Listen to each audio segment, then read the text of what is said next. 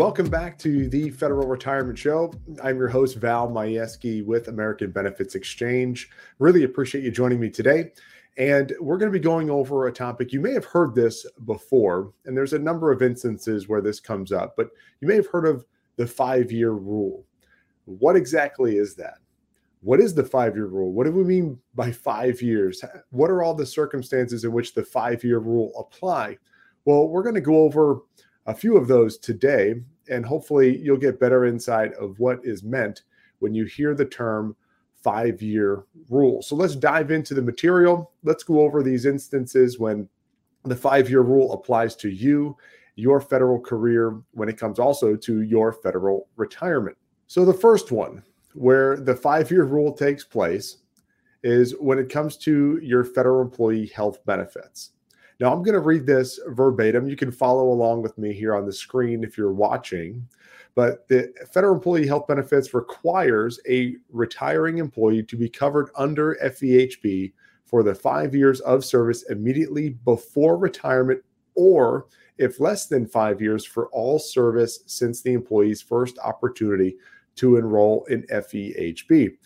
What does this mean? Well, this means if you want to have the ability to keep your federal employee health benefits in retirement, you need to have those benefits for at least five consecutive years prior to retirement, or if less than five years for all of your eligible time prior to retirement. Now, there's a couple things in here. There's a couple other circumstances within the FEHB five year rule that I want to cover. But let's look at a couple examples. What do I mean by this? Uh, five year rule and how does this apply? Well, there's a couple things that I've seen in my experience working with federal employees just like you and the family decisions that are made. Now, let's say that you, the federal employee, have FEHB or you're eligible to get it, but you've realized your spouse, who also works and also has the ability to go into a health insurance plan, maybe they have better benefits. Maybe those benefits are equal to the FEHB plan. Maybe those benefits are cheaper than FEHB, and you've decided for whatever reason that you are going to be going under your spouse's health insurance plan. You're covered by another eligible plan. You do have health insurance. However, it was not covered under FEHB. So if you think that you've had your spouse's benefits the entire time and at the last minute you're going to shift over to FEHB for retirement purposes, you're mistaken. They're not going to allow you to do that because you need to have FEHB for at least five consecutive years prior to retirement. Now, let's look at a different example. Let's say that you and your spouse are both federal employees. And instead of getting two individual plans, you've decided to get a spouse or yourself plus one or a family plan within FEHB, and you've been covered under that for your entire working career. Now, that will count and will satisfy the five year rule because you were covered under either your FEHB plan or a spouse's FEHB plan. But as I mentioned earlier, the outside health insurance that your spouse would have if they work outside the government and you chose to go in that direction, those years would not count towards the requirement. Now, what else counts? Well, breaks in service will count. I said it's five consecutive years prior to retirement. Now, let's say that you worked for three years for the government, you separated from service, right? You separated, that's important.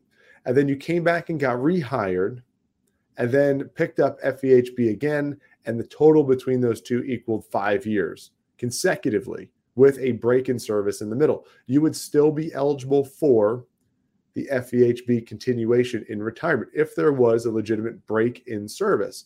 Now, if you were working that entire time and you just canceled FEHB at a certain point in time and wanted to pick it back up, so let's say you worked for three years, canceled it for a certain period of time, and said, Well, I need to get it now for uh, at least two years prior to retirement, you'd be mistaken because that's not a break in service. That was a cancellation of your benefits and you'll need to make sure you keep those benefits or when you turn them back on for at least five consecutive years in order to be eligible to continue those in retirement.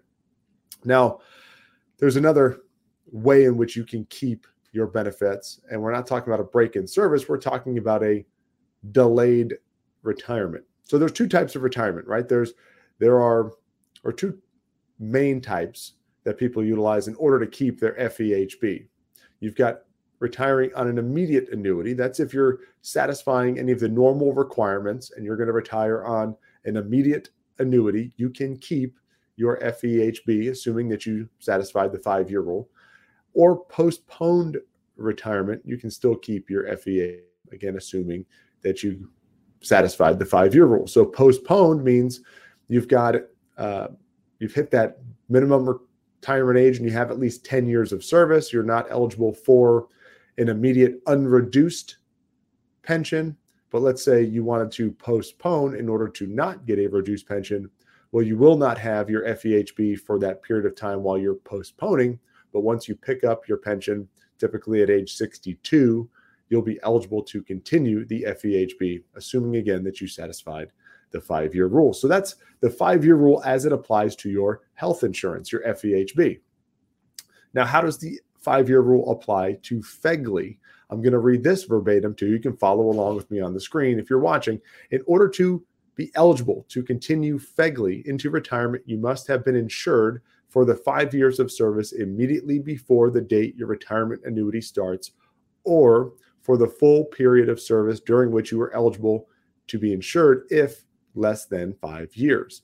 Again, very similar to the FEHB, FEGLI, you must have FEGLI for the and each part of FEGLI that you wish to continue in retirement for the five consecutive years prior to your annuity start date, or the entire amount of time if you have less than five years. So it works very similarly, except we're talking about now individual parts. So basic and all the optional coverages count. So if you want to be able to keep basic, you've had to have basic for at least five consecutive years prior to retirement. If you want to keep option A, option B, option C, you must have had each one or all, depending on which ones you want to continue, for the five consecutive years prior to retirement. Now, we talk about FEGLI, and you may have heard the term open season. This is a very rare occurrence. So, if you do not have an optional coverage and you're thinking, well, I want to continue that in retirement, and you want to elect it now, you can't do so without showing evidence of insurability. So if you want to get on that five year rule plan and make sure you have uh, basic as well as any of the optionals that you plan on keeping into retirement, you're going to have to show evidence of insurability in order to acquire those, unless the government comes out with another open season, which I said is extremely rare. So when it comes to FEGLI, same type of rule as your FEHB, you need to at least have it for the five consecutive years prior to retirement in order to be eligible to continue. And it meant for each individual FEGLI option basic, option A, option B, option C. Each of those you must have had for at least five consecutive years before retirement in order to continue them. I'm reiterating this because it's very important when it comes to the five year rule and satisfying it. I don't want you to be shocked when it comes to retirement and you may or may not be eligible to keep these things because of not satisfying these requirements. So when it comes to FEHB and FEGLI, general rule of thumb, you must have the coverage for five consecutive years prior to retirement in order to be eligible to continue those benefits in retirement. Now, what is the five year rule when it comes to retirement? Now, there's the five year rule for the insurances, health and life insurance, but what is the five year requirement when it comes to retirement? Now, a federal employee is eligible to retire in one way, shape, or form once they have at least five years of credible service. Five years. Five years of credible service, really at any age. And I'm going to get into that in just a second.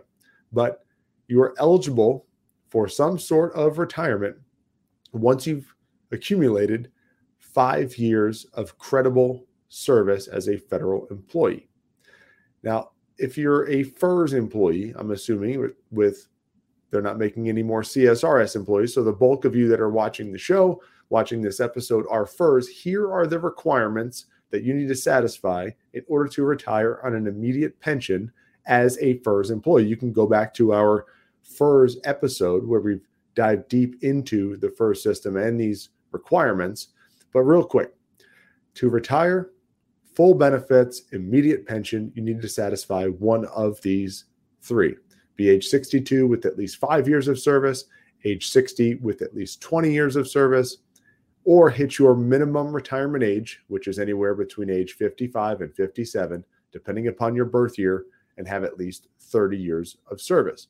Those are the standard full retirement requirements for FERS employees. Now, certainly there are buyouts that occur, there are uh, special offers that are given to groups of employees if they involuntarily um, maybe they retire because of a reduction in force or a RIF. So just understand under normal circumstances, these are the requirements to retire on an immediate pension as a FERS employee. Now, you can also retire on an immediate pension if you satisfy the MRA plus 10 provision. Um, and you can do so if you hit your minimum retirement age and have at least 10 years of service. You can retire on an immediate, however, it's reduced pension. Okay. But let's go back to that five year requirement, right? I said normally and typically, if you want to retire with full benefits, you have to have five years of service and hit age 62. So, age 62 with at least five years of service. But what do I mean by just five years and anything, right? So, if you have um, five years of service at any age, you can do what's known as deferred retirement. I've seen uh, one which I worked with was 47 years old. She had five years of service and said, I've got another job lined up, another opportunity. I am going to file for deferred retirement as a federal employee and go work this other job. Deferred retirement. Now, what does that mean? You have at least five years of service. You file for deferred retirement. You will not be eligible to continue your health benefits or your FEGLI. So, going back to the other two, but you can collect and start collecting a pension at age 62. So they'll calculate it unreduced based on your years of service, and you'll start collecting that at age 62. So it is deferred until age 62. If you have at least five years of service, and you can be any age. Now, postponed retirement, you can go back to our video again that talks about deferred versus postponed, but postponed is when you have satisfied the MRA plus 10 provision, right? You've hit your minimum retirement age and have at least 10 years of service. Instead of taking a reduced immediate pension, you can postpone your pension until typically age 62 and it will be unreduced. You just go without getting paid for that gap of time from whenever you retired until age 62 and you go without your insurances until age 62 at age 62, I just talked about it before, you can pick up your your FEHB and and continue the health insurance there through postponed retirement. But when we talk about the the 5-year rule, right? There's there are multiple kind of versions of this, but we went over 5-year rule for your health benefits, 5-year rule for your life insurance, and this is pertaining to keeping both of those in retirement if you want to be eligible to keep both of those in retirement. And then we talk about the five year rule or the five year kind of minimum when it comes to applying for retirement. Now, it's not something we normally teach, it's not something we normally educate federal employees on doing when it comes to just saying, hey, put in five years and file for deferred retirement. But in unique circumstances where people need to change their careers or do something different or another job opportunity is available somewhere else, they can file for or apply for deferred retirement, at least collect something at age 62 for the federal service time that they had. And I know these things are very general in nature, okay?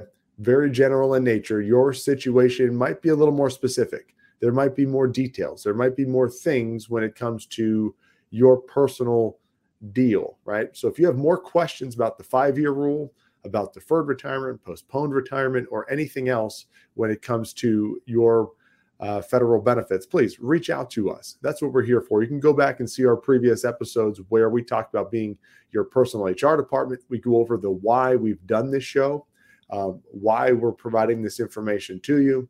But if you do have questions, if you do have concerns, if you do have situations that you want to review, because I know your situation is very unique and is different than the person that you're working next to, reach out to us. How do you do that? You go to federalretirementshow.com, fill out the form. We'll continue to be in touch and you can make sure that you're going to get your questions answered. Well, I appreciate you joining me today to learn about the five year rule and how it pertains in these three instances. Again, my name is Val Majewski with American Benefits Exchange. I really appreciate you joining me and taking the time out of your schedule to watch this and hopefully all of the other episodes we have. Look forward to seeing you on a future session.